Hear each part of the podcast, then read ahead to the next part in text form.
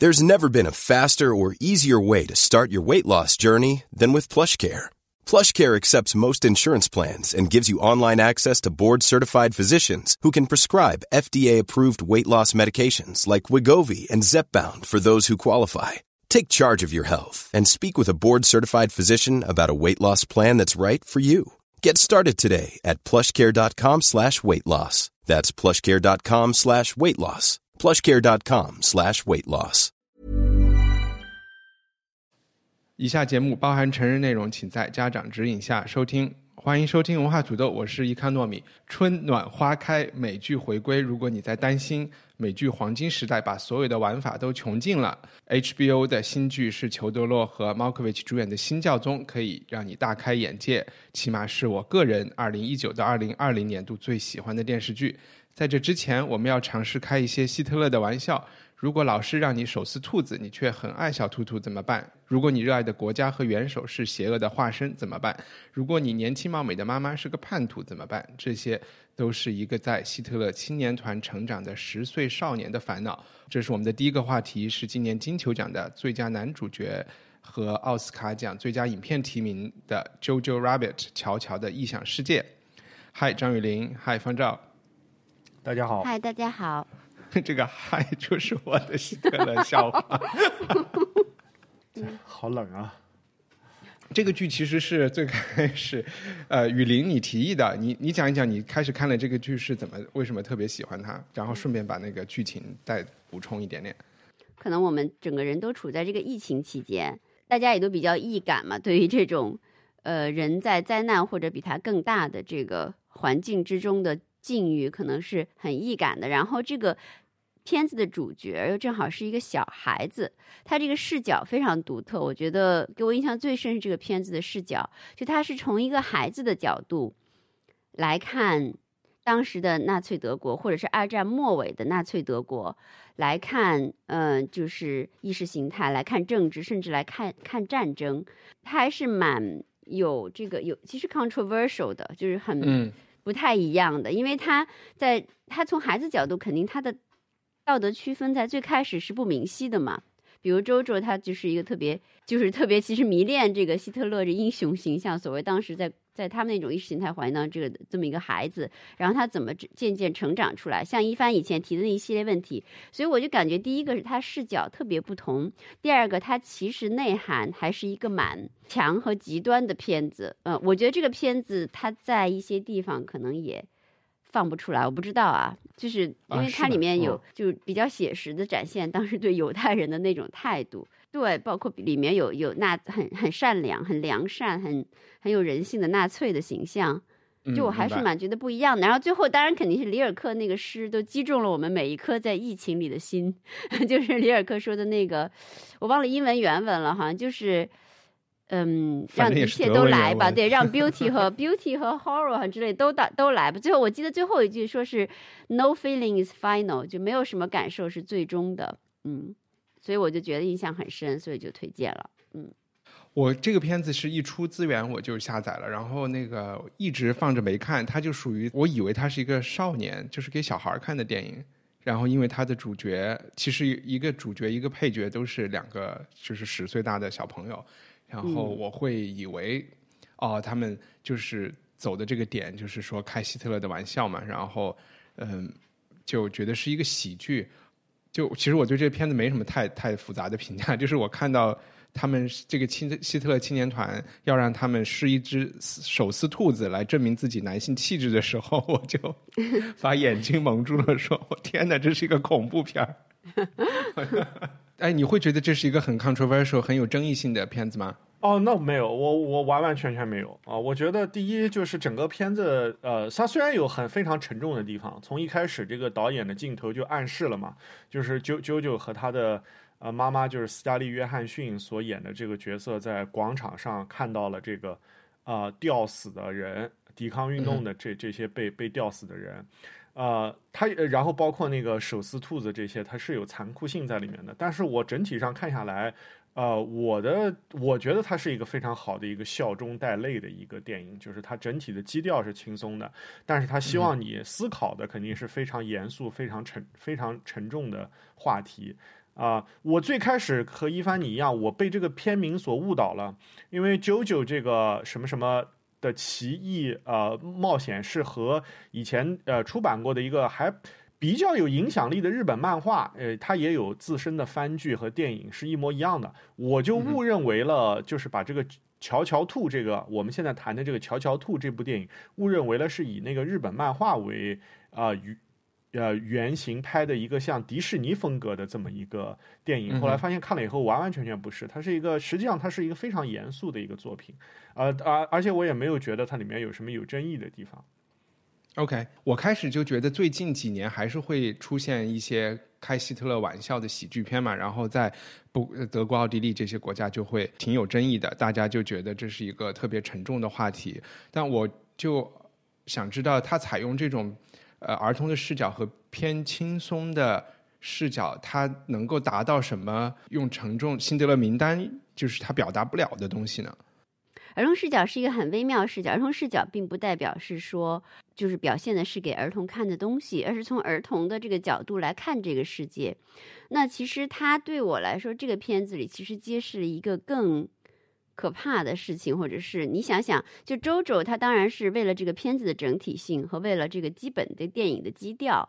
他是一个笑中带泪，像方照刚刚说是一个哈，他后来还是摆脱了这个意识形态 纠缠，嗯，就。嗯，慢慢慢慢的还成为一个犹太女孩的好朋友，然后还有这种这种温情的、很很纯真的这种友情啊，小孩子的那种爱的感觉啊，就是跟战争形成这个，就是慢慢的进入进入，不能叫做角俗，就是进入那个地方。但他前半部表现的儿童视角，其实是一个还是很震撼的，因为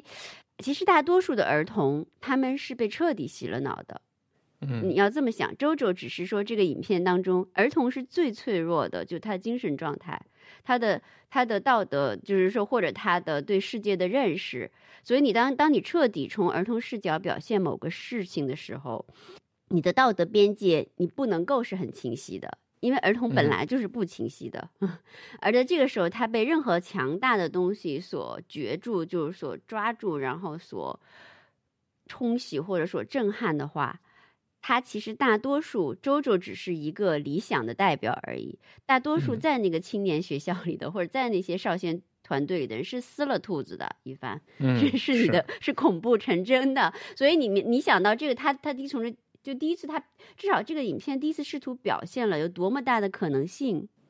就是一个生活在德国的孩子，就让我想起来。这可能是因为我自己有一个男小男孩，就我的儿子是就大概那个年龄的那个感觉，就让我想起来，在每一个国家，哪怕是咱们想象哦，一个很坏的，就是道德败坏的希特勒纳粹国家的这样一个时间和空间里，也有童年这件事情在发生。嗯哼，这些童年到底是怎么样？当然，周周最后是一个。为了达成一个好莱坞式片子的一个完美性，它还是就是说是一个温情的、积极的、鼓励大家的结果。但是实际上，很多的童年萌发期像周哲那样，他实际上是就是进入了一个就是万劫不复的深渊的。嗯嗯，因为童年就像春天一样，童年是在任何时刻都要发生的。你在这个国家再有问题，或者战争再大，或者瘟疫再强，都有新的生命产生，就有新的孩子睁开双眼在看这个世界。可能二位都不是母亲，所以我作为母亲，我对被这个，被这个这个想法突然就给抓住了，突然感觉到一种真的是，嗯，以前的影视作品可能比较少的正面的，在这个道德边界上，用孩子的视角来这么就是说来来来说这件事情，嗯，所以我就觉得还蛮蛮受触动的这一点，嗯。哦，对，我觉得雨林说的特别有启发性啊，特别特别对我来讲特别击中我的一个事情，就是他上来用了“儿童”这个词。其实我们从一个就是我看这个片子的时候，我是没有就是那么强烈的就想到“儿童”这个词的。这可能跟我的一个意识有关系，就是“儿童”这个概念呢，实际上是二十世纪四五十年代二战结束以后才被大量的普普及开来的。那么有儿童的是吧？嗯，呃呃呃，就是他他从教育系统啊，从各方面来说，我们把我们把儿童、青年这些东西分开来。那么他的思想先导是实际上是在二十世纪初期，就十九二十世纪之交才有这么一个概念的，呃，就这么一个概念呢发生。那么这个概念呢发生了以后呢，它就引引起了两个不同的思思潮啊。这个我可以等会再说，但是我先说一下前面，就是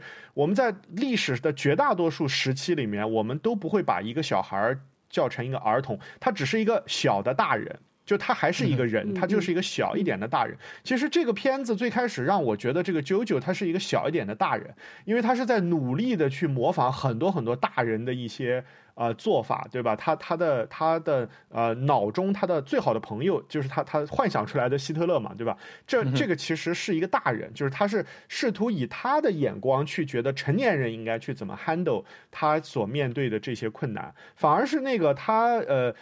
就是他交往的这个呃犹太人，他不是一个女孩子了，他应该也是一个成年人了，或者起码是一个更接近于成年人的青少年了。他们俩，他们俩之间，那个女孩反而是更儿童的，有有有更。更多的那个那个就是他的那那那那些童童童趣童真的地方，当然这个啾啾身上肯定也有啊，这等会再说。那么我我返回头来说，就是就雨林又提醒我一点，就是为什么到了二十世纪以后，我们有了这个儿童这个概念以后，反而出现了两个不同的方向，就是一方面就是有很多人说，我们对儿童而言，我们要。采取跟大人不一样的办法，我们要希望他玩，希望他能够自由的生长，希望他能够更好的通过玩来发展他的心智。那这是一派就是很重要的教育学的，就是它里面包含了非常多的人物啊，这是一派人的理论。可是另外一派在这个特殊时间段，在军事化时间段，它反而是强化了那那个。儿童就应该是一个小的大人的这么一个概念。那么希特勒的这个呃纳粹青年团，实际上这个啾啾还不是纳粹青年团，他是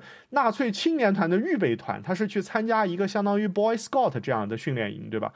那么这个希特勒的这个青年团并不是一个偶发的现象，在共产主义呃国家和德国都有这样的青年团，而这个青年团是被全世界。呃，包括美国作为一个榜样的啊，那么它对中国也有非常直接的呃影响，就是说，因为当时在二十世纪三十年年代，就在啾啾这个事情发生的十年前，中国第一次接受了这个青年团，而且来训练这些青年团的人，就是这个影片中那个一只眼睛瞎了的那个德国军官。这些德国人到了国民党，然后跟国跟国民党说。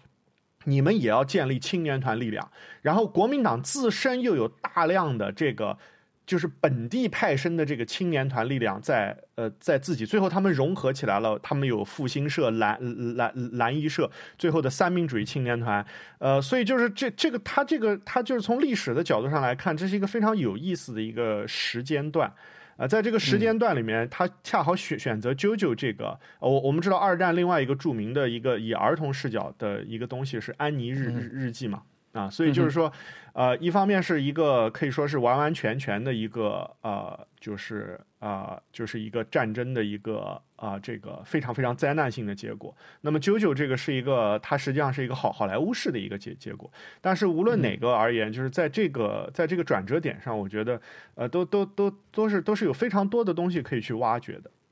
嗯，然后因为这部片子里还有那个呃 s c a r l 就是演黑寡妇的这 s c a r l 中文。就叫斯嘉丽是吗？有应该也有好像就叫就就叫斯嘉丽约翰逊吧啊，我不知道他具具体应该叫什么啊。就是他演了一个特别奇怪的，就是母亲的角色，就觉得，就我我首先的第一感觉就是哇，这个母亲这么漂亮，然后 然后让人很不习惯。他说的一句话其实始终是。和就雨林刚才说的话提醒了我，就他一直在说，呃，我们要尽力而为啊，大大概就是 we do what we can，嗯，就是就是在那样的环境里，因为他其实是一个地下党，然后在到处发传单，然后号召大家可能是在某种形式的抵抗，呃，然后他也跟他的小孩讲。这个我也想听你们的意见，就是他他对小孩的那个教育，一方面你可以批评他说你连自己家都没有管好啊，你就出去管外面的事情，这是一种情况。然后另外就是他也会跟他小孩只是很点到为止的讲，哎呀，你你这个年龄就应该是玩啊，你不要去想那么多，你们学校给你洗脑的这些事情。然后也跟他说，哎呀，这个这个战争打完了，管他谁赢啊，就是美国人赢了也也也是好事儿，就是去讲一些。比较反动的这种思想，你们你们会觉得这个母亲的形象和她做的选择是让你们是什么感觉？我我先作为母亲发个言，就是在孩子教育的，为什么咱们中国有个特别 cliche 的东西是叫什么？孟孟母三迁哈，在孩子的呃，我先回复方丈那个说，方丈说很奇特的是，他们把他作为小的大人，在军事化的一个时期，很愿意把他们作为小大人，其实很简单，就是。特别是纳粹啊，或另外一些意识形态，他们都是想建立一个全新的世界，他们都是至少在口号上是着眼未来的。那么他们就要掌握年轻的一代。那不得不承认，不管我们区不区分他是儿童或者他未成年、成年，这个区分什么时候做的，在人生的就是这个初始阶段，呃，洗脑工作都是最容易的。嗯，就是什么都要从孩子抓起，就这个，就是说他的精神防，就是说坚固度是最弱的吧，就是他没有固，他一方面他也没有固化，他的可能性是非常多的。那另一方面，他这没没没有记忆，没有历史，对它可塑性是非常大的，这是一点。刚刚我就想回复方丈，你为什么他们都就就就开始把小孩子要要当成就是说大人的这个翻版？然后第二点就是回复一帆刚的说法，在孩子的某个教育时期。至少现实情况是，父母是很难跟社会环境争的，嗯，基本不可能。这个既包含孩子自己的心态，很奇特的是，孩子在有一个，特别是像这个七八岁以后刚刚入学校的时候，基本上老师和他的同学的意见，就来自社会环境的意见，因为他是刚进入社会环境嘛，就社会环境中权威的意见和社会中就人是人都有求同的心态，人是群体动物，和那种大多数他的朋友他的。跟他一起玩的人的意见，要远远重于父母的想法。嗯哼，当然不是说百分之百所有哈，就是特别是在这个我可以理解，呃，对青春期前就完远远重于要干嘛？对对对对，完全就是就是父母是掰不回来的。那个呃，所以嗯，我觉得那个母亲的行为，另一方面可以就是非常自然的就想成是一种现实主义的母亲的形态，因为她也。做不了，她她她要想参与抵抗运动或者有自己的追求，她很难有有有心或有力来来跟一个整个社会的这个教育方式和整个社会绝大多多数人的行动方式和政治宣传方式来做一个抵抗。当然，另一方面，他这个母性基本在电影中就代表了人性。我觉得，就是所有那些温暖的母性的可女性的。美丽的，对吧？性感的、欢乐的，就 就是母亲这个母亲在里头的代表。然后最后呢，为了增加戏剧性，就是就是那双鞋啊，就是说周周坐在这个鞋底下，呃，就是嗯，就是一下子把这种所有的可能性都给它掐断了，所有的来自人性的温暖都打断了。我觉得，呃，就是很强的一个悲剧感吧。这里就有，嗯，这是我大概对你问题的一个回应。啊，谢谢。哎，方照有什么想？呃，我觉得就是斯嘉丽，就一方一方面，我非常同意雨林说的，就是就是斯嘉丽约翰逊扮演的这个母亲的角色，代表了在这个残酷的大环境下的一个呃非常阳光、非常女性呃非常好的一面啊。我觉得这是这是一个导导演可能对他的定位吧，包括他所有教育啾啾的这个方式。啊，他他并不是说啊，这个这个你这样不对的，你这个是不行的，你要再这么做，我要惩罚你，是吗？他他其实是理解他的呃孩子是在其他的这些呃宣传的影响下变成了一个纳粹狂热分子，起码是最开始是这样啊。那么但但是他也没有强迫这个九九去做任何的改变。那只可惜全天下，我想可能是不是有百分之五的父母能够像这个。啊，或者百分之五的母亲吧，能够像这个电影中描述的这样子啊，我我是希望能有更多的母亲像这样子，但是我觉得我碰到的更多的母亲可能同时希望担任母亲和教师两种角色，而这往往是一个孩子不能接受的。但这个可能也是因为社会环境没有紧张到一定的状态，一旦过了一个临界点，比如说在文革，我就会觉得回忆我家里人的，比如说我父母那一代的人，他们可能都当什么红小兵去了，然后家长是很懒得去和他们理论的，就只会惹来更多麻烦，就还不如家长就当自己的右派，或者是就被。批斗就不要让小孩参与到这件事情里面来。如果你要去跟他解释，啊，其实刘少奇是个什么样的人啊，这样不是会很麻烦。然后这种情况好像在，比如说当下又会反过来，就是现在可能年轻人又是用社交媒体比较多，又会好像说，那我要给家里的成年人或者老年人讲到哪一步呢？要去解释到哪一步呢？也会有一个类似的问题，只不过是反过来的。呃，我我倒不确定这一点，我倒觉觉我倒觉得，呃，今天更多的就是说。啊，就是说对目前的措施有反感的人，我我倒不觉得有呃有一番你你你你说的那个你说有代际的这个区别是吧？对对对，我觉得因为我觉得用社交媒体更多的年轻人更倾向于去支持啊目前的这种啊极端的这种啊隔离措施。OK，好吧，然后呃这部电影反正我们也没有太细说，就就聊到这儿。还有好呀，我没意见，我没 意见。好像因因为我估计，呃，我们第二个剧的时间会花的比较长，所以刚才我们聊的这个电影就是《Jojo Rabbit》呃，乔乔的异想世界。大家去看的时候，如果结合现实，结合当下，会更有收获。那下一个就是我们要聊的今天的美剧是。我简单的说一下，它是 HBO 的，但是是一个意大利团队的制作。这个意大利团队之前，这个导演他叫 Serentino，之前导演了《A Great Beauty》，是得过很多奖的。然后还有一些其他的电影，在我们的文化土豆里，我们聊过的《我的天才女友》是他的制作公司，这也是他制片做的。那 HBO 当时和他的这个合作，就是看到这是一个七零年的。青年导演吧，然后拍的电影很不错，就给他出钱，就是说来做一个制片电视剧制片公司，做了《天才女友》。《天才女友》的第二季现在好像也是要出来了，那已经出来了，已经出来了是吧？对，嗯。然后这个新教宗是教宗系列的第二季，之前有一个叫《The Young Pope》年轻的教宗。然后也是裘德洛主演的。然后我们今天要聊的新教宗是他的第二季，发生在裘德洛这个年轻的教宗进入了一个呃昏迷状态之后。但其实不需要看第一季，也可以完全看第二季，甚至第二季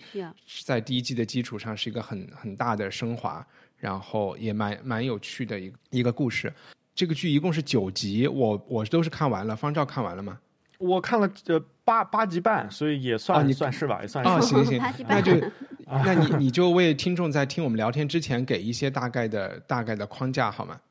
哦，好的。呃，那个其实这个剧如果要说清楚的话，还是要从年轻的教宗呃这个呃开始啊。如果大家看了新教宗觉得很好看的话，呃，我我还是推荐大家回头可以再看一下这个年轻的。教宗这个剧的，啊，就是说这个，呃，他他实际上是啊描描绘了一个跟现实世界一模一样，但是跟呃就是在在教皇选举这件事上发生了不同的一个呃跟我们的平平行世界，在这个平行世界里面呢，有一个非常年轻的四十多岁四十七岁的这个啊人阴差阳错的被选成了啊。一个新的教皇，那么这个人是年轻的教皇，这是上一季的内容。那么在上一季的结尾的时候，这位啊年年轻的教皇在威尼斯做演讲的时候突发心脏病，陷入了这个昏迷。陷入了昏迷以后，这个啊教就是。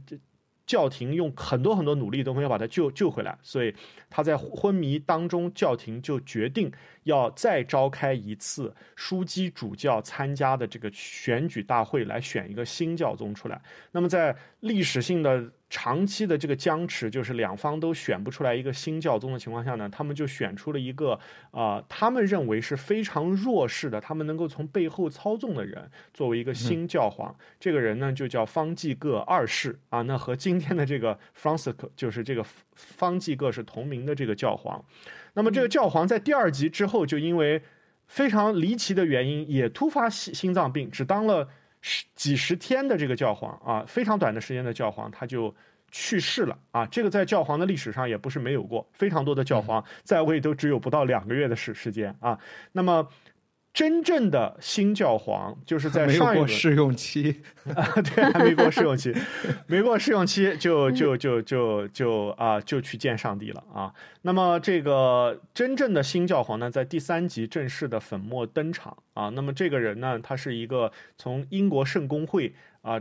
改宗天主教的这么一个英国的天主教的领袖，他和之前的所有的啊罗马这些呃天主教，就是是应该我们准确的说，应该是以这个拉丁语为基础的这么一个就是人口的这个呃这个。呃，任何一个人都不一样。那么他最著名的呢，就是他有一个中庸之道，他也成为这么多的这个各个教教会中这么多的宗派中啊能选出来的唯一的最理想的人选。那么他当选了以后呢，他立刻就面临着这个教会啊，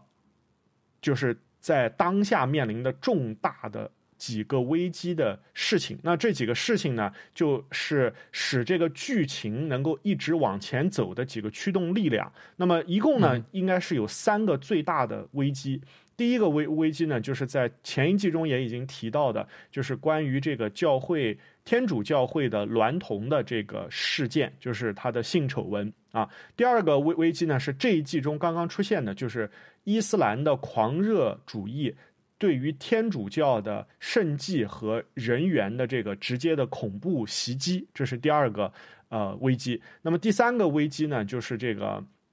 旧的这个呃，就是庇护十三世这个之之前这个裘德洛演的这个角这个啊角角角色，他因为陷入了昏迷，但是他其实还没有死，所以对他有一种。啊，就是啊，就是一个小的 sect，一个小的这个宗教分离主义的倾向，有一个非常非常崇拜他的他的忠实的崇拜者。这些人呢，觉得目前的这个教会不是一个正统的，他不能代表真正的教会，所以是一个教整个教会的权威的这么一个威这么一个危机。那么这些危机呢，和这个教会里的每个人的个人危危危机有千丝万缕的联系啊。那么这个剧就是由这就是由此来展开的。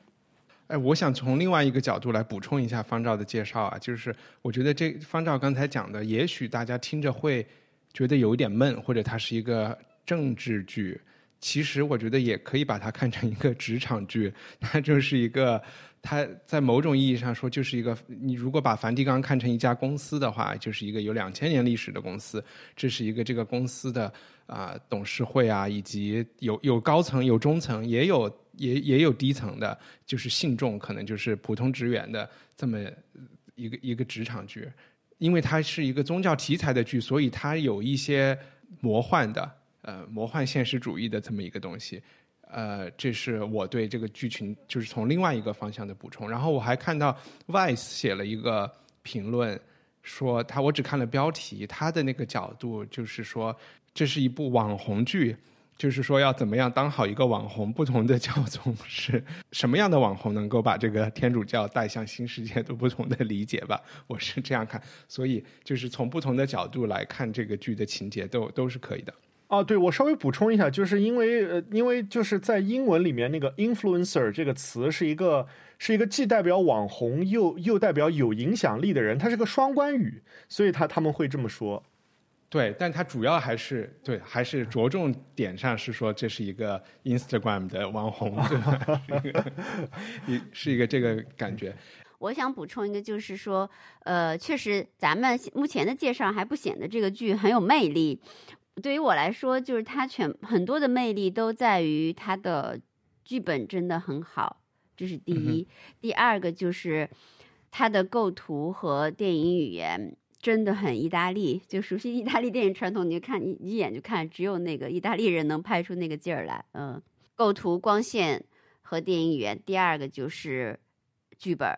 就具体的对话。嗯嗯哼嗯，看出来我们三个人都特别喜欢这个剧，所以能不能就是再稍微细的讲一点，为什么这个剧特别吸引人，特别好？哦，就就我要回答这个问题，可以占用整个节目的时间啊，但是我就先 简单的，呃，最从最大略的。去呃。角度上说一下，第一个，我先接着雨林刚刚说的这个话，就是这个剧的用光，这个剧的画面感啊。那么你要拍天主教这样一个如此注重外表，如此是这个这个这个如此注重辉煌的这么一个宗教，那么他的这个团队可以说把这一点做到了极致，就是是我。见到的这么多的这个关于，因为关关于教皇的纪录片非常多啊，就包括最近也有关于教皇的电影啊，关于教皇的电视剧，这些都都是有，都是可以看到的。各个国家都拍过啊，但是只有这部剧让我觉得他对这个天主教的那种辉煌的那种艺术性的表达是非常非常彻底的，因为天主教。啊，有别于其他所有的基督教的其他所有的宗派，我觉得它是它是最辉煌的，它是最让你能够深刻的感觉到它的这个它的直接的震撼和美的啊，所以这个是第一个触动我的地方啊，从最开始这个年年轻的。教宗这个剧就可以呃看出来啊，而且这个导演本身，他不仅仅是有那个表面辉辉辉煌，就是有那个金光灿灿的部分，有有那个圣洁的部分，他还有一些。就是微言大义的地方，就是他他继继承了一些非常强的一些意大利欧洲电影的拍摄传统，他是把很多经典艺艺术和今天的图像表达结合在一起的，所以呃，就是呃，你如果看其他地方的评论，都都都说这个每一帧都可以做壁纸，是吧？啊，这是呃，这是不夸张的。那实际上今天的有一些英剧的制作水平也达到了这个。高度啊，但是呃，那些英剧我也非常喜欢，包括像《狼厅》啊，这这些剧啊，它就是每每一个画面都非常好。呃，我觉得在那个图像表达上面，你可不可以为没有看这个剧的描述一下？比如说片头的那个舞蹈，我觉得是一个比较有代表性的。哦，其其其其实它片头片尾都有舞蹈啊。这个剧它是从头到尾，就是它每一分钟都不希望让你跳过。啊，在这个新教宗这一啊。这一季里面，每一集它的片头片尾都是不同人啊跳的不同的舞啊。在上一季里面呢，它片头片尾是基本上一样的，所以我最开始是误以为这个片头是一样的。后来我看了几集才发现，呃，这个导演实际上把片头也作为了这个。呃，剧的一部分，有些时候这个片头有十五分钟以后，它才能出现那个片片片头，它并不是一个固定的，说巴拉巴拉什么两分钟以后就有有有有有一个 pre preview，然后那个片头就出来，它不是这样的，它是完整的结合在这个剧情里面的，而且这个跳的这个人，他们所表达的那个感情是和他这个。啊，这个章节就是就是现现现在拍电视剧也喜欢把一个 episode 叫叫成一个 chapter，它和这个章节要表达的这个呃主题是一样的。这个因为你们之前也聊过这个乔伊斯的这个就是呃尤利西西斯嘛，那么他的这个象征主义的手法，很多时候让我感觉到这个呃就是尤利西西斯在文学上的一个表一个表现，只不过这一次他是用镜头语言，而不是用文学语言来表达的。呃啊好，打断你，刚才你要说第二个特特别好的地方，呃，第二个就是我本身觉得天主教作为这个全世界信众也是第二多的这个宗这个宗教啊，呃，它依然能够以一个两千年啊，一个就就是它它持续了两千年啊，那么从某种意义上来讲，这就是一个谜啊，它真正它你你可以说它是一个奇迹，它是一个谜团，它是一个怎么也好，而且它在两千年。中，它经历了这么多的问题，这么多的挫败，从来没有真正意义上的破产过啊！这个信仰也好，他的组织结结结结构也好，呃，不仅他没有破产啊，他的财富也好，对的，不仅他没有破破破产，而且从某种意义上，你可以说，呃，他在我们刚刚讲的所有方面，他都是最成功的，嗯，他都远远比其他的呃宗教派别要成功。他在全世界所影响的范围啊，他的他他他的财富，那么这所有的一切，既竟然他仅仅系于这个不到一千人的一个主权国家，可能梵蒂冈现在的居民也就是八百多多。多多人吧，就是在这么一个小小的，它的面积，呃，因为在这个剧里也提到了嘛，它只是这个一个英国的这个，它还不算豪门贵贵贵族，反正是一个大贵族家庭的所掌握的这个，呃，这个这个庄园面积的十分之一都不到，啊，呃，如果去过罗马的人肯定知道，它就是一个罗马城里面的一个小小角落，而这个电影它虽然有一点架空啊，但是它在展现这个。啊，天主教内部的一些呃，就是这个呃，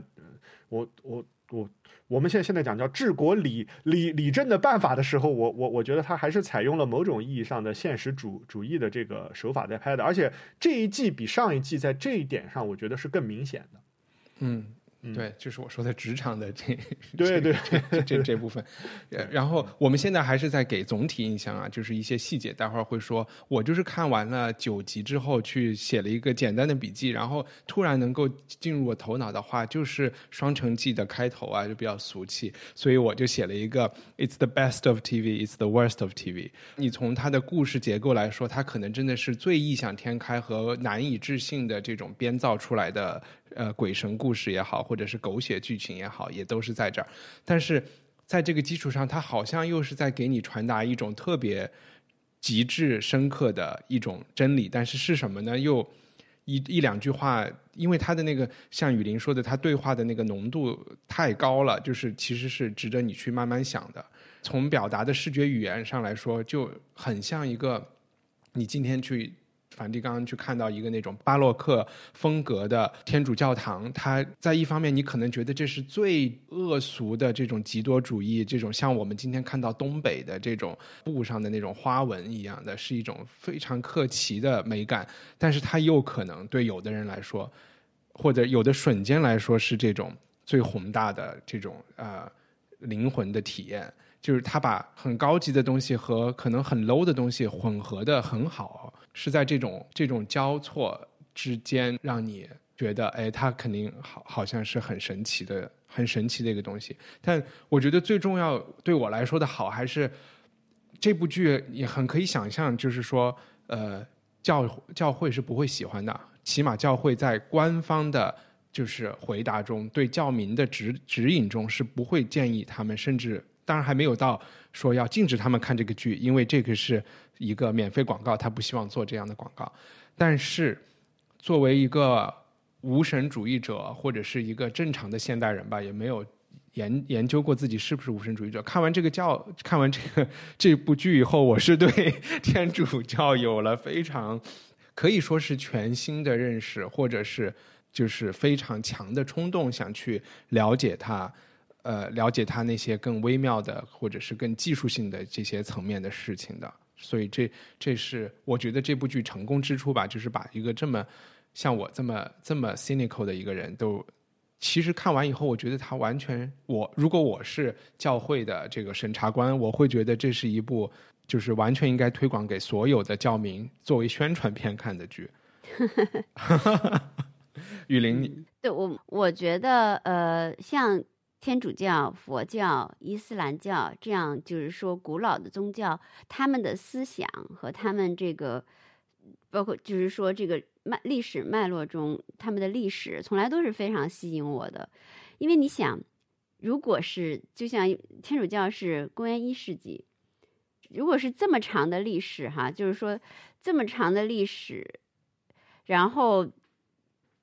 这么几百代，或者是就真的是几百代最杰出的精英头脑都相信的一个事儿，那这个事儿肯定值得琢磨。嗯哼，你想想，现在让你相信一个事儿有多难，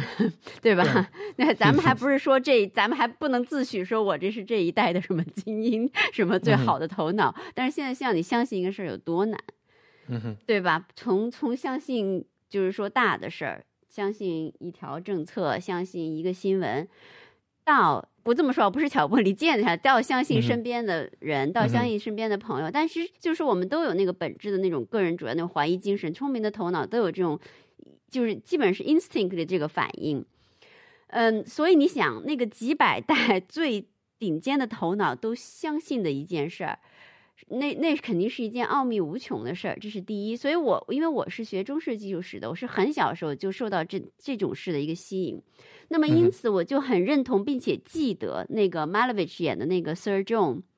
说过的一句话。他以前不是一个朋克嘛，他最好说是一个朋克，然后吸毒什么的。然后呢，他就说，在就是他他的哥哥一个悲剧性的去世之后，哈，他就特别一种宗教感，一种我忘了原句是什么，一句好像是一种宗教式的东西，就紧紧的把他抓住了。然后他由此就，他可能就沉浸在这种感觉，他就发现宗教是一种非常高级的叙事。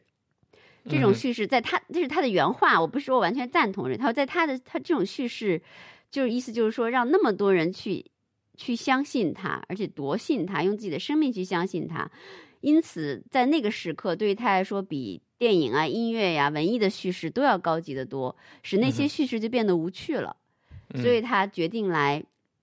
就是说来研究这个叙事，或者来亲身投入这种叙事，看这种叙事是什么样的一种。就是什么样一种讲故事的方法，能让能让，就是说能产生这么大，像刚才方照说的什么，就是说小小的梵蒂冈，然后引发这么大的信众，我觉得这是第一点。第二点，我想说的就是说，这个也可能就是提供一个一个一个渠道吧。嗯，你想想，就当罗马帝国统治世界的时候，在希腊文化的晚期时候，有很多宗教并行，在在那个在在世界各地。那么，基督宗教它胜利的奥秘之一，不是说所有的奥秘啊，就在于它是跟人的肉体直接相关的。嗯哼，其实这个气质就渗透在任何一个笃信天主教或者从小在天主教文化中成长起来的创作者的身上，就是你不通过人的肉体，你没法到达人的灵魂。呃，在他们这一批所有的这个文化环境敬仰，他们始终能够。追问一个特别高级的问题，就好像哦，为什么活着啊？我我到底什么人生什么价值？啊但是同时，它是跟所有的肉体现象紧密相关的。从这个电影，大家就我们三个肯定都看了，都知道。比如开始是跳 strap 呀，里面有很多对吧？比如那个 Esther，整个就是一个就是 这个我想说的这个刚才说这个过程的一个代表。嗯，所以因为基督宗教肉的奥秘是基督有人的肉体，他死了，他是一个可死的肉体。他如果不死，他当时就赢不了，在这么多宗教竞争当中，他肯定就赢不了，因为所有的人立刻感觉到，哇，这个不同，这个肉身跟我们一样，他还哭，他还怕死，他在克西玛尼园还祈求他爸别放弃他，然后他又痛，他还流血，他就是说最后他被戳了那么几个眼儿在身上都能戳出来，然后他最后就死掉了，跟我们一样，所以这是他为什么获胜，当时他攫住了人的心，就说哇。他跟我们同在，这个神，但是当然他是一个神，就后来他也复活，他作为弥赛亚拯救世界，所以这是基，这是天主教的一个很奥秘的东西，就他们经常重复这是 mystery，是 mystical 什么的这个词，在这个电影当中经常重，但他但他有一点，就因为他跟肉身的紧密联系，基督是有肉身的，所以天主教文化中这整个一个气质，包括他这个电影创作的气质。包括整个我说的那种意大利的 feel，还有整个欧洲天主教文化当中的这个追问，都是有深刻的一个联系的。我觉得，嗯，我其实可以为听众补充一下你讲的这两个点。你讲的这个肉身这一部分，其实这部剧里面就是性这件事情是充斥着所有的，不管是嗯表面的这个片头的脱衣舞，到呃里面所有人的性生活，然后都是在直接的体现。哪怕是教宗和另外一个红衣主教之间相互的忏悔，他们都是直言不讳的讲自己的欲望，讲自己刚刚犯了什么样的事情，和另外一个男男男呃男神父才才睡过觉啊这样的，但是同时表现出忏悔，就是这个，我记得那个就是那个男神父，那个同性恋的男神父，他去讲，他就说性满足我身体的欲望。然后，嗯，呃，神满足我精神的欲望，但是还是我仍然感到空虚，我也印象特别深，嗯，对，然后他就特别的坦诚啊，这个确实让我觉得，以前我会觉得教会对这些事情都是呃遮着掩着，就好像像就大家都不要提最好，反而大家其实他体现的这个梵蒂冈，大家挺开诚布公的，就是对内，而且甚至当外面的人要来要挟他的时候，他们那个就是。呃，管事儿的这个总理大臣这么一个人物，就是说，哎，这些事儿我都知道多了，就是你不就是要跟我说又有什么黑材料吗？我这的黑材料比你掌握的多多多太多，这是一方面。刚才雨林讲的那个叙事的事情，其实，嗯，是一个就是我说的这种，你就是最高级和最扯淡的。一个结合，因为我记得那个情节里，就是 John Markovich 讲自己为什么要当教皇。他其实讲的，我我我理解他是更具体的，在说自己一个人要从事一个什么样的职业，这个 calling 的问题。就你就可以想象，一个医生，他可能是想去救人呢，他就是要，那这个是一个叙事就是说我在做好事，这是他的一个叙事。如果是一个赚钱的人，他就是说我要创造一个商业帝国也好，我要怎么样？他就是每个人在他的人生道路的选择都是一个叙事。比如说我们，比如说我吧，要做文化土豆，那他可能也是一个要丰富自己的精神生活，丰富大家的精神生活，然后甚至企图啊，要用文化来帮这个社会，或者是朝我们喜欢的方向做一些引导，这也是一类叙事。那 John Malkovich 就是说，神是。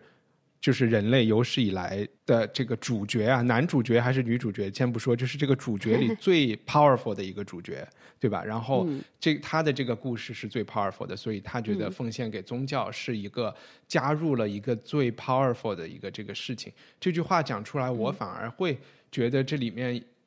有很多虚荣。当然，John Malkovich 这个人物就是有很多虚荣心的，然后也有很多会让你立刻想到那些愿意。背着炸弹去，对吧？当恐怖主义分子，然后马上深入天堂和七十二个这个处女在一块儿生活的这些人，他们也是相信了一个最 powerful 的叙事。所以，我就是只想说，他的他讲的那些话里面，始终你都可以去想，他其实可以用在最好的目的上，也可以用在最邪恶的目的上的。对，可是我觉得这也是某种真诚，就是人性总是蕴含着。如果你的一句话百分之百都，当然，当然我们都没有那么高级，我们肯定经常是说一句简单明了的。但其实人性本身其实总是蕴含着，就是说两两端的可能性的。然后 Malevich 他这个他一个他一个说法触动我一点，就是说他对这个。他他做了一个趣，他把它描述成一个趣味的选择。他本来是个朋克嘛，他就是他是一个很审美化的人，你也知道，就是很很那个的，就是很就有趣味上的虚荣。他原来是个朋克，他觉得那个很酷，怎么怎么。然后他渐渐觉，呃，他那个兄弟去世去世以后，他突然觉得，就其他的那个他以前。追随的那些文艺的叙事，就音乐呀什么的，这个都没有那么有趣了。我觉得他用的是这个词，就是他都没有那么有趣了。这个这个宗教的这个东西，变成了一个，就是说。一个趣味上最大魅力的东西，我没有说他，其实他这个角色有意思在说他，他也同时体现了他所有的虚伪和脆弱的面，嗯，这个对，而且包括对他吸毒这个事情，我觉得直接就是一个马克思的一个笑话，一个梗 在里边，就是对吧？教宗也有自己的鸦片，然后呃，那这个剧他们讲了三个教宗，其实啊，就是有这个呃，Francis Francis 圣方济二世，然后。呃，是一个来打酱油，只出现了一集的，然后出现了 John Malkovich，然后还有之前的裘德洛。我们要不要分别讲一人负责讲一个教宗的特点，或者是他在这个剧里扮演的一个什么样的角色，或者是在此之前，一帆，我觉得可能我们三个人的聊天是建立于一个我们对这个天主教文化已经有一定的呃，就是直觉上的。嗯哼，了了解，但是我我还是先先想讲一个基本的背景，就是说我们老是说天主教，天主天主天主教，就是说它实际上是一个基督教的一个分支啊。那么它它也是基督教中现在信徒信众最多，而且是信众从世界上分布范围来讲最广泛的一个分支啊。实际上应该呃，如果我们稍微严格一点的讲的话，这个呃呃，跟天主教并立的应该是天主教、东正教和新教以及新教的各个分支。啊，那么就是说，呃，就是最开始的时候，呃，彼得就是在这个传说当中，或者是某种意义上的真实历史当中，彼彼得创立的这个啊天主教，这个天主教是一个是一个教会，这个教会和其他东西是不一样的，是一个有组织的东西，它不是像耶稣基督创立的这个信仰，它有一批信徒就那么足够了。它它天主教从一开始它就是一个教会组织，它的教会组织的这个最高的这个。元首他的头目，他的唯一的这个最接近于神和耶稣基督的人是教皇，或者是定于一尊的这个。对对对，在或者在天天主教的这个语言里边，就是叫 Papa，就是就是爸爸这么一个人物。那么在其他的这些教会中，虽然都有这些大主教啊什么之类的，那么只有英国的圣公会。跟天主教有相类似的结构，但是其他所有的这些基督教的教会都是分散的啊，包括新教的所所有教会。新教之所以被创立起来，就是因为他们反对天主教这样一个唯我独尊的这个，而且是非常非常严格的一个层级化的这么一个制度啊。那么，呃，新教的分裂又产生了清教徒，清教徒乘着五月花号避难。来到了美国，这批清教徒又在本地创建了非常非常多的啊新教的教会，这些都是反对天主教的。那么我就上了其中一个学校，那么我我的大学就是一个 Quaker 这个啊，就是我我我们吃的这个燕麦片啊，上面有 Quaker 这个字啊，就是这个 Quaker 所创立的这么一个教会啊学校啊。那么嗯呃，因为一凡你是在爱在爱丁堡嘛，那么所以就是。呃，爱丁堡实际上它也是跟呃 Scottish Kirk 是有非常紧密的联系的。但是爱丁堡大学是苏格兰的几个这种呃古老大学里唯一一个市政府啊建的。OK，就是一个 secular 的学校，所以因为因为因为其实就是有休谟这样的。那那 那可可能就是爱丁堡有有一点点不一样，因为它是在文艺复兴这个呃不不是文艺复兴，不好意思，是这个宗教改。改革，因为他那个文艺复兴宗教改改革，这个是接接连呃呃发生的，就是在 Reformation 这个时候，它被创办起来的。但是如果今天我们在牛津、剑桥求求学的人都知道一个很奇特的现象，就是你如果在美国上是上学的话，这个神学院是个单独的学校，所以这些英这些美国这个美国的最开始这个呃年轻的教皇，他们是在神学院中有同学的，但是在英国。就是很多的学校里面，神学是一个系，是是在你这个 college 里面有学神学的同学，你是真的有同学要以后去当当牧师的啊，这这还是有点区别，呃，所以就是大概的这个历史脉络是这样。那么天天主教会也是成也是成为一个几乎上是一个独苗，它现在还保存了有这个教皇，然后有这个枢机。主教团，然后有大主教，有主教，然后有辅理主主主教、助理主教，然后下面还有神父，什么这么一个严格的一个层级结结构的这么一个组织。嗯哼，好，然后接下来我们就怎么点评一下几个教皇？有有有人想说那个，哦，我我可以说最简单的，第一个来打酱油的这个教皇，这是在第二集还是第一集里出现的？是呃，就是裘德洛昏迷之后。他们选的这个较弱的这个人，这个人出来以后，虽然他出现的时间很短，但是我觉得这个角色的制定还是挺巧妙的。他是一个呃，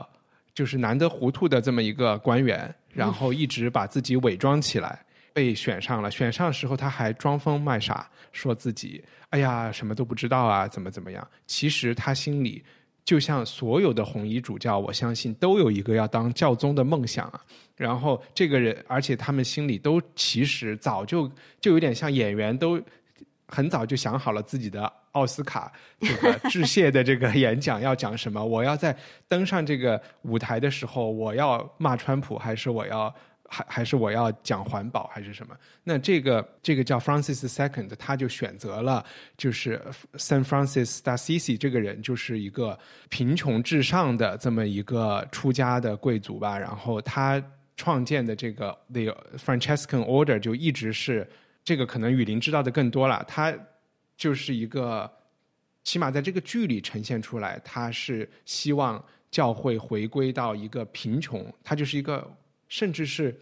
崇拜贫穷的这么一个就全游里面的那个大麻雀那个那个教对对对教团，嗯，对那个教团也是在文艺复兴时间在佛罗伦萨出现过的。他们要烧，就是也就是很极端的要烧异教徒啊，然后呃有点文革的这种感觉的。然后他马上就是把给自己搞了自己的这种私人助理，像禁卫军一样的，然后 把。其把呃财权掌握了，没收了呃红衣主教的珠宝，然后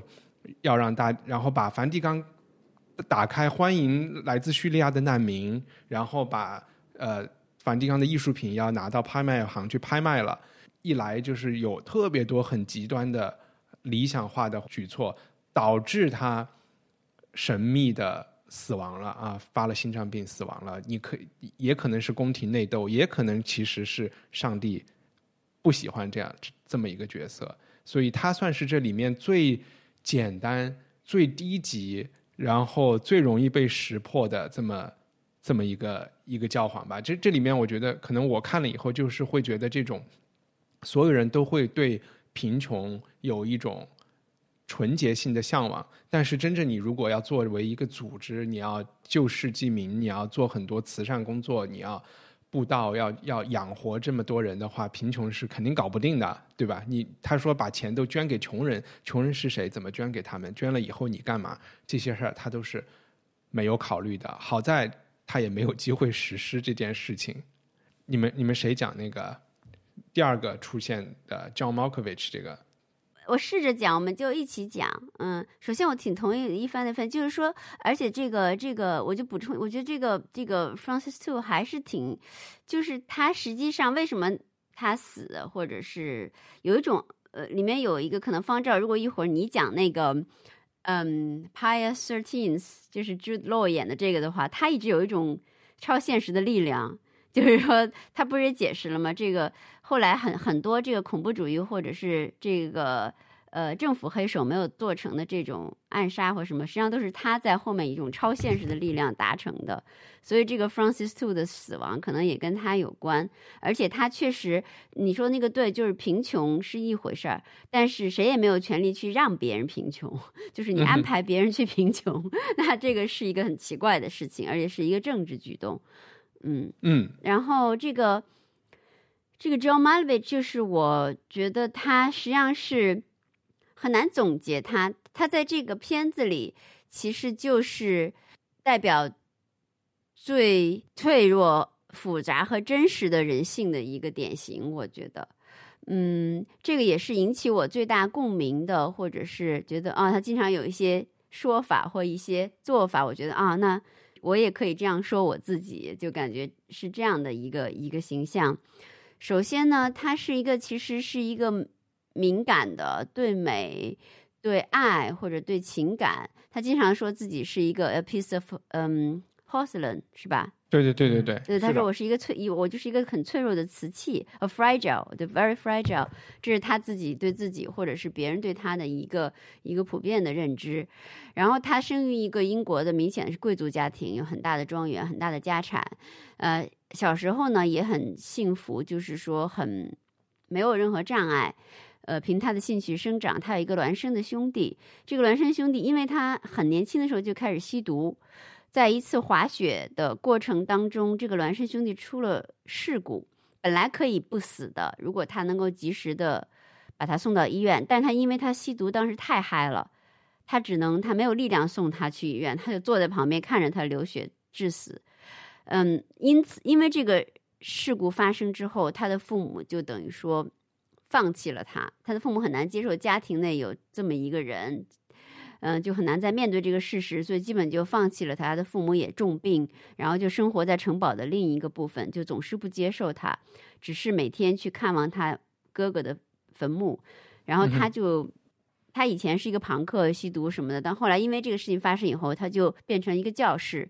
但也是一个很避世的教师。虽然口碑很好，他完全不参加梵蒂冈的种种大型活动，但是他可能有一种。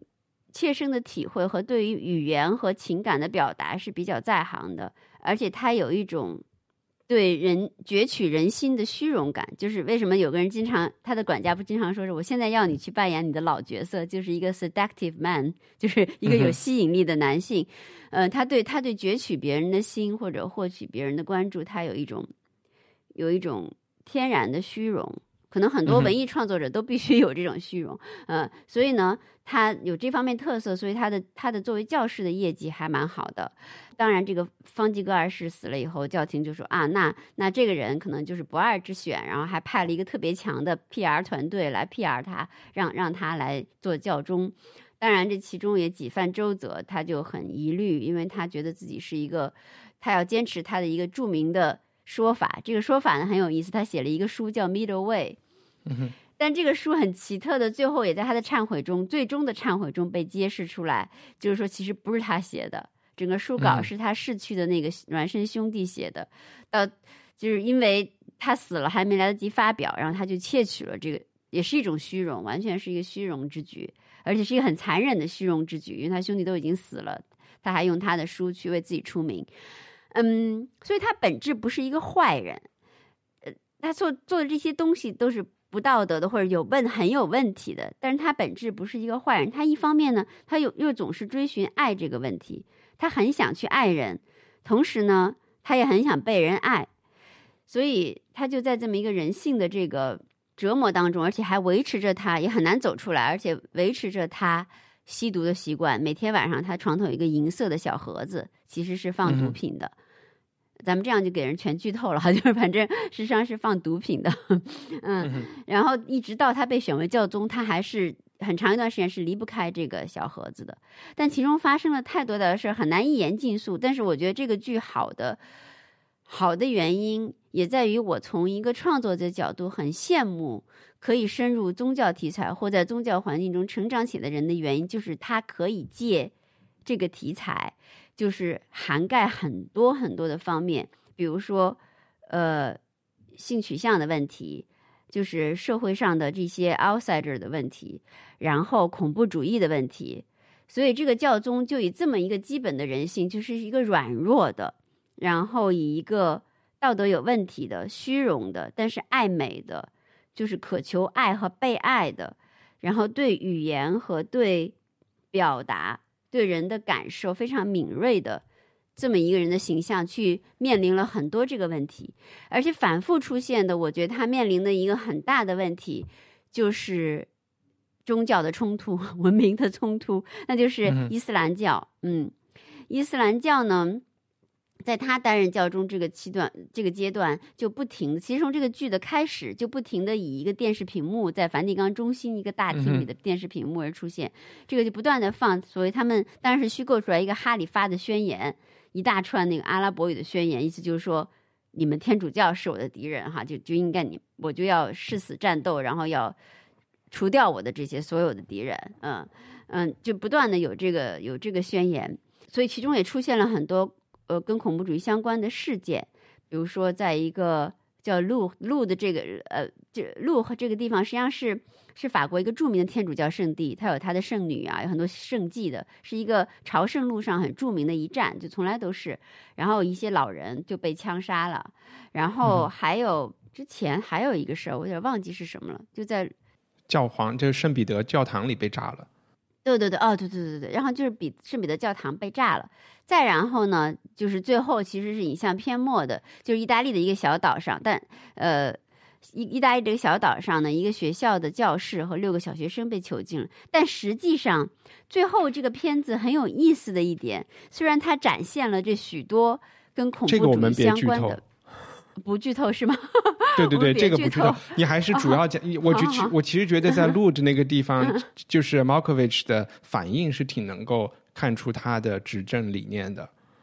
对，他对人的心理和对人的情感的敏锐性是他在所有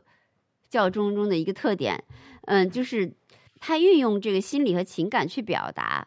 这也是他跟那个 Pius Thirteenth 不太。一样的一个地方，就是他在录的，他就因为他很他要去那儿发表一个演讲嘛，发生了这么大的惨剧，很多老人教徒就是来朝圣或什么被被枪杀在一个河边，呃，所以他就呃站在那个河边去了那个一个自然的环境，就是这种非常雄大静默的一个又很美丽的一个自然环境中，你发表一大串个人的想法，是是相当没有意义而且无力的。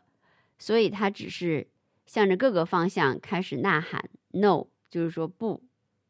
说不，然后向各个方向呐喊之后，人群开始是很不解，说这个教宗为什么就说 “no”？嗯，当然他呐喊的时候，他自己的情感和对这种杀戮的这种悲愤还是。是，我觉得是是真实的。可能任何一个人在那种情境当中都会有这种悲愤，嗯，所以 no 确实是一个很好的体现，但确实不是每个人都能找得到，而且都能够恰切的表达出来。所以人群一下子就掀起了很多共鸣，就跟他一起喊 no，嗯嗯，这确实是一个，嗯，我觉得一个比较好让这个理解，因为这是其实是天主教的一个非常大的一个危机，对吧？这是一个危机公关。你就想象，如果说。领导到了武汉，然后大家都希望他能够拿出一些什么样的政策，拿出一些什么样的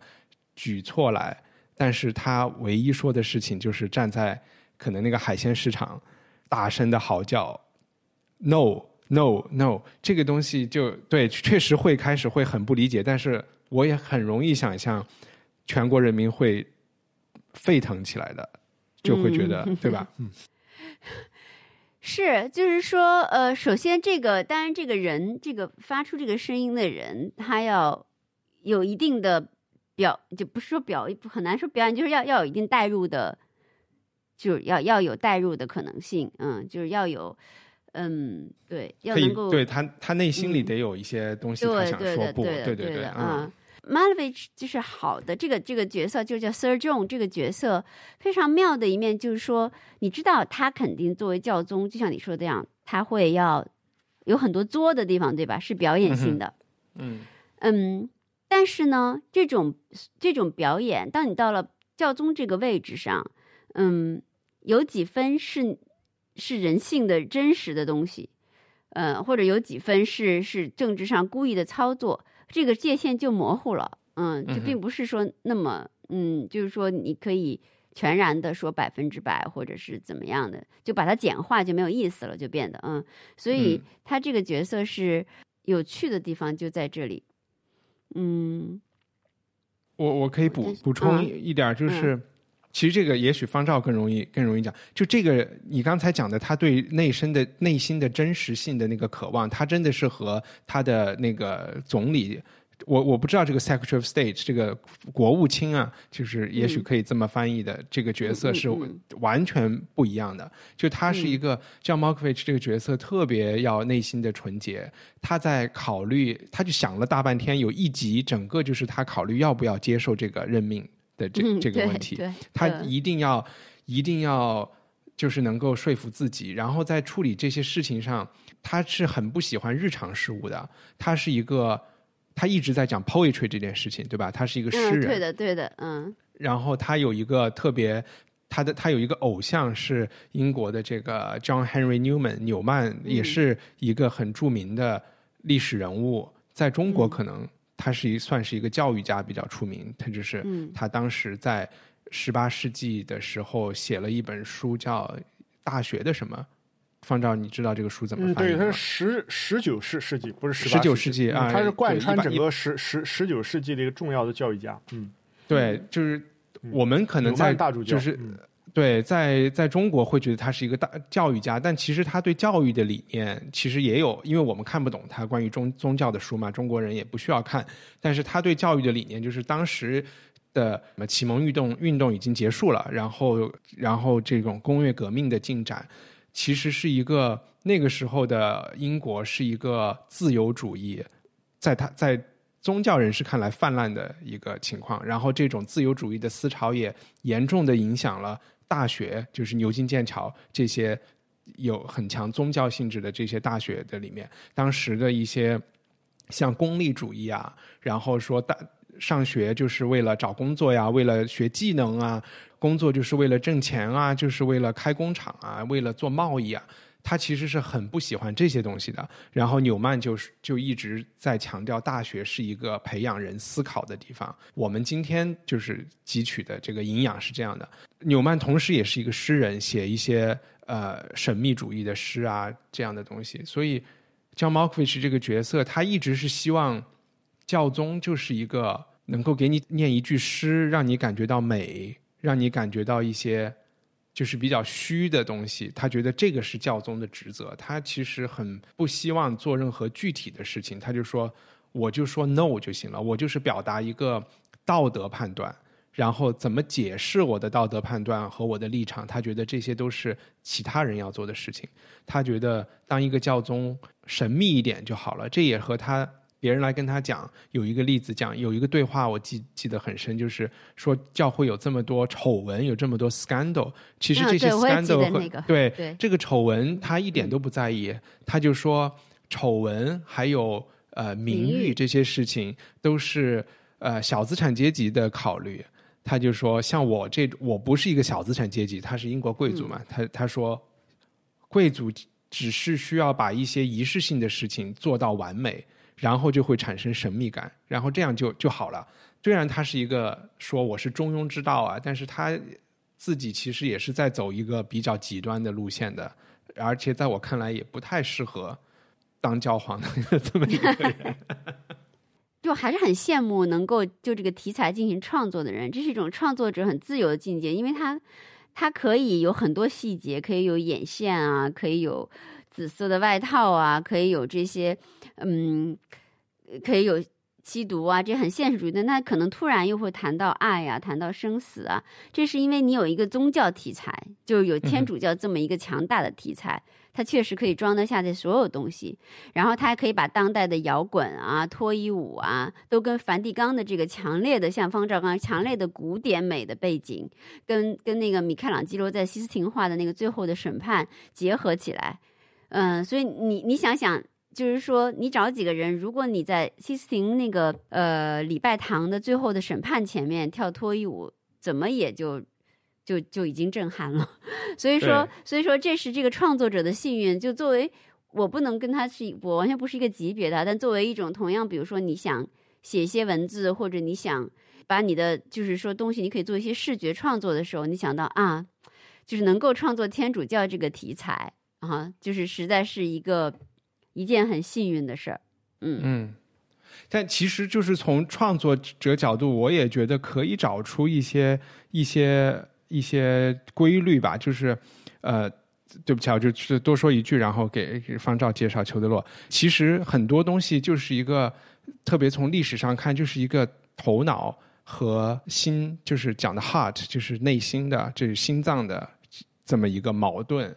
呃，它是一个刚才我们讲。讲那个纽曼大主教，纽曼大主教的那个十九世纪的年代，也是叫什么？就是对于启蒙运动的一种反思，或者一种什么？就是当时出现了浪漫主义，对吧？然后到二十世纪，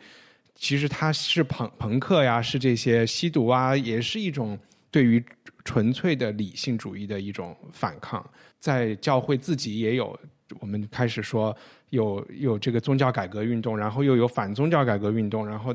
好像一直都是这么一个大脑 mind 和心灵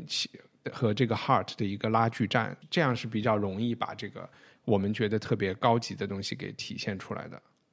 交给交给方丈。哦，对我我简单介绍一下这个剧里面的这个庇护十三世这个人物，他实际上是这个新教宗里面的一个背景人物。他并不是这个剧的中心人物，因为这个剧他要表表现的还是将 Markovich 这个人演的这个从英国到呃罗马去当这个新的教皇的这么一个人。那么这个庇护十三世呢，他呃其实从他们的名名字里面，我们就可以发现一些线线索啊。这个呃新教宗他为自己选择名号的时候叫若望保禄三世啊。如果我们读一读若望保禄一世啊，这就是。呃，就是我们再往前前推四任啊，和若望保禄二世的传记的话，我们就可以知道他为什么要选这个若望保禄三世这个，而。在若望保禄一世之前，就是庇护十二世和庇护十一世啊，这都是二战之前的两位教宗啊。那个呃，教皇上任以后才会去选他叫叫什么名名字啊？这个跟英国国王啊，还有这些就是啊，这个呃现在的王室的这个继承是一样的啊。刚刚那个张雨林说了一个话，我觉得非常好，就是在这个若望保禄三世上，你可以看到他虽然是一个教皇这么一个身份，是一个全世界最大的。基督教团体的一个最高的、最接近神的这么一个人物，实际上他是一个非常有人性光辉和某些人性缺点的这么一个人嘛。但是这个啊，这个庇护十三世，他就是最接近，他是真的最接近神的一个人，他是他是真的是一个圣徒啊。一个人要真的是一个圣徒的话，是是非常非常。不一样的，他他他是一个，他从小是一个孤儿，他的童年更加不幸，他更加注重仪仪式感，他更加需要，但是他的身上最终就绽放出了那个光辉，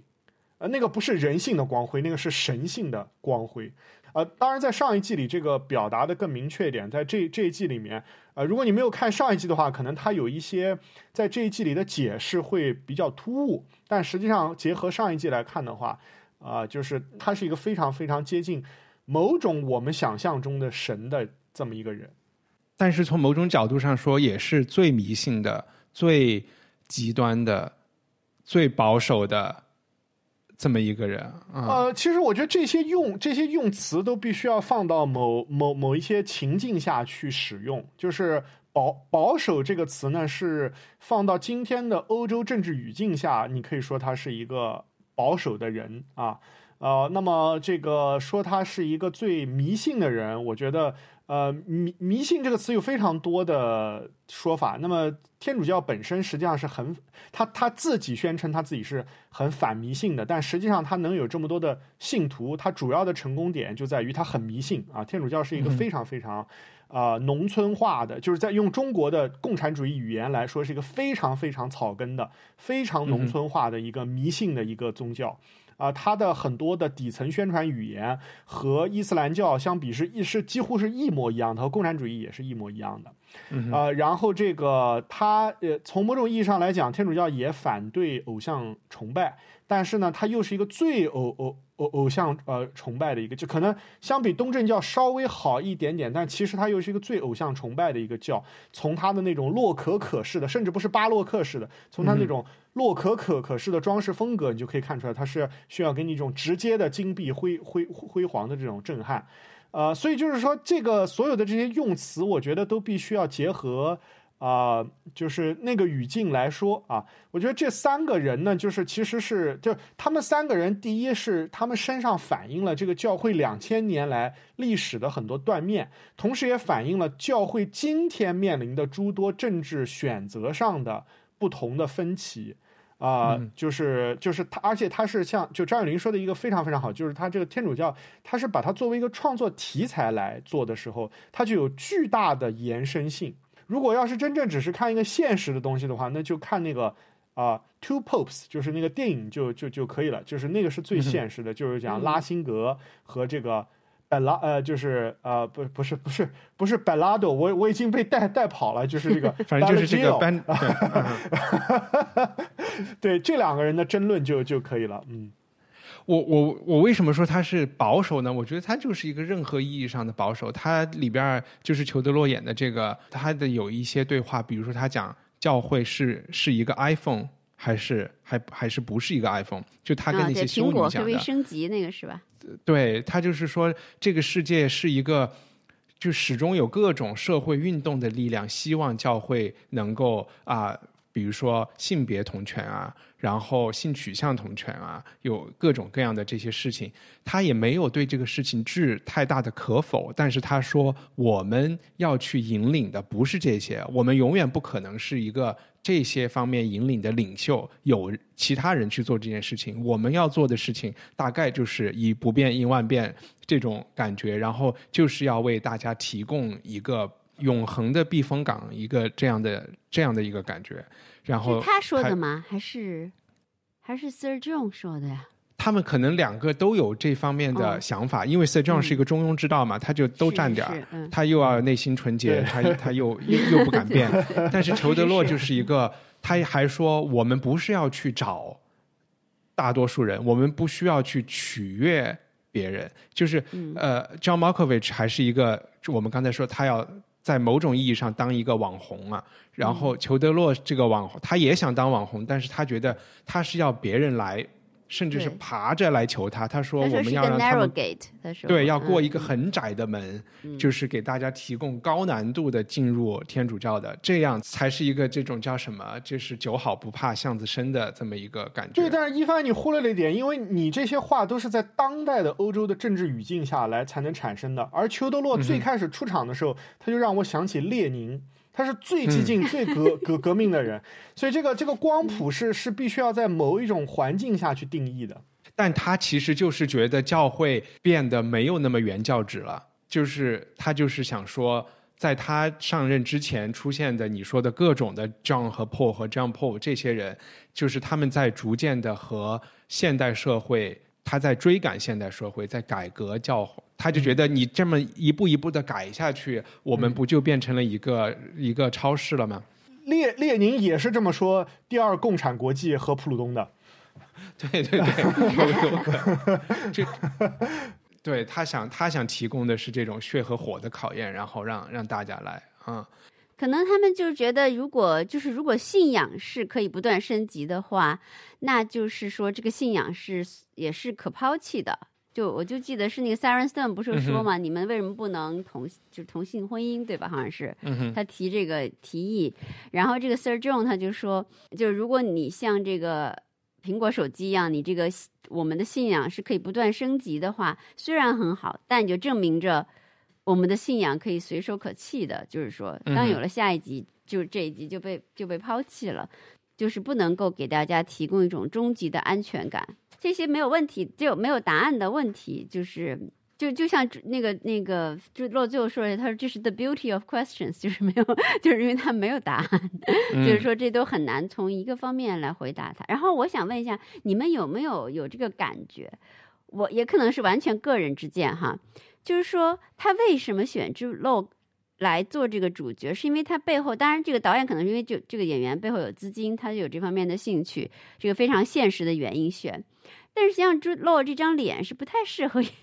演教宗的。然后我开始是一个，我可能从来都不太喜欢 Jude Law 这张脸，因为他比较就是肉感，就是不是说不好看，他就比较肉感的一种，比较特别大的眼睛哈，然后 非常肉感。他是一个不错的演员，但他那张脸。就突然安排到教宗这个角色上来。开始我觉得，哦，这个是不是因为很现实的原因，或怎么样怎么讲？后来我想，可能这是，也可能这是导演反讽的另外一个层次。他就是要这么一个美国牛仔脸来演一个新的教宗，来演一个就是说有圣人之光的这么一个人，他就不会选一个像比如说我一下想不起来谁哈，呃，像丹尼的 Lewis 或者是什么 Jeremy Irons 这种。就是看起来很形而上的脸 来，或很欧范儿的脸来演这个角这个，他就是要跟，比如说 Sir John，也就是要跟他形成一个特别强的对比，呃，就是要一张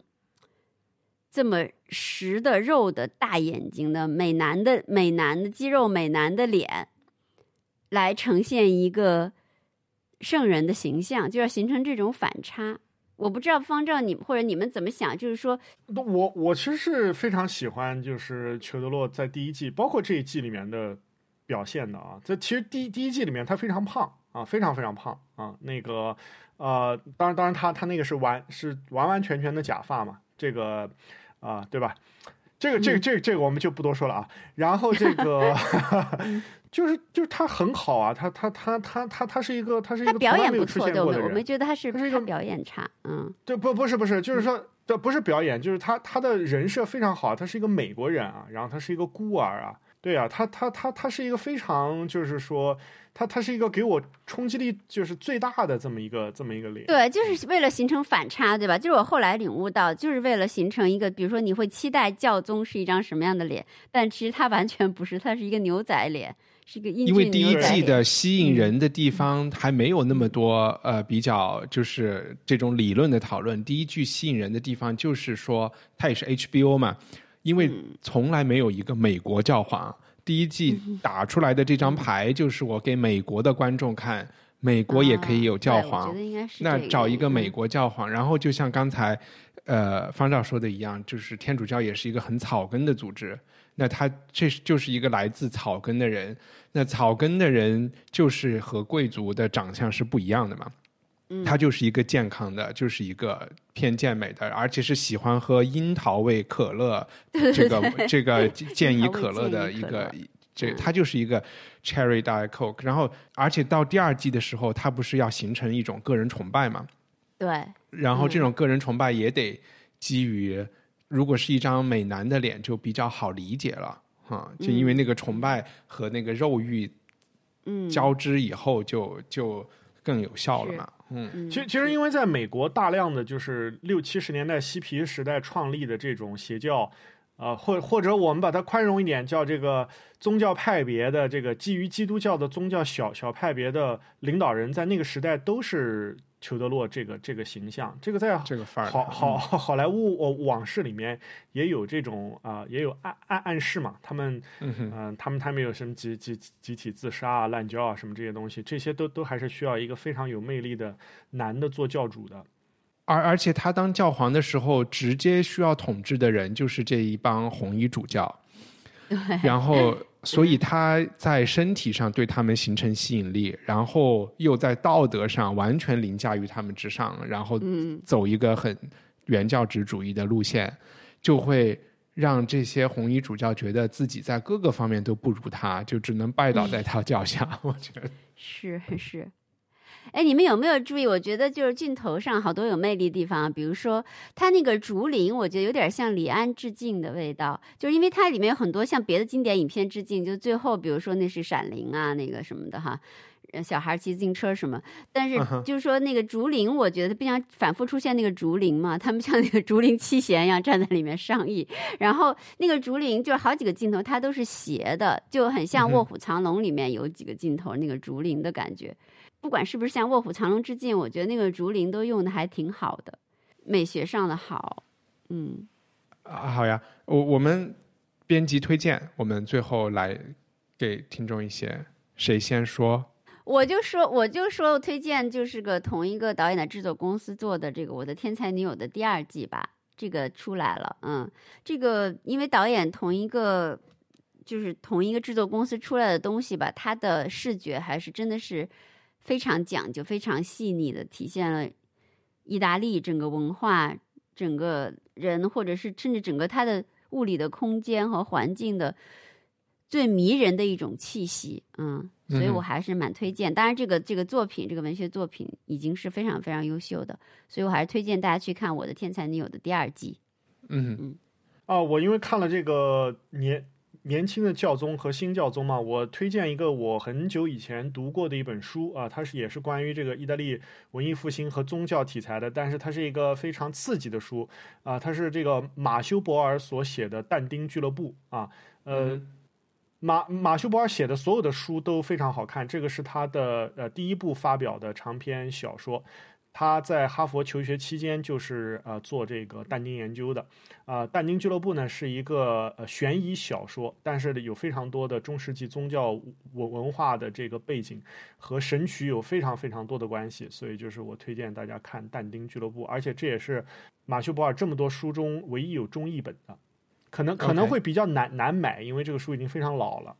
我去买买买不着，你就你你你借我看一下你的你你不是在伊斯坦布尔吗？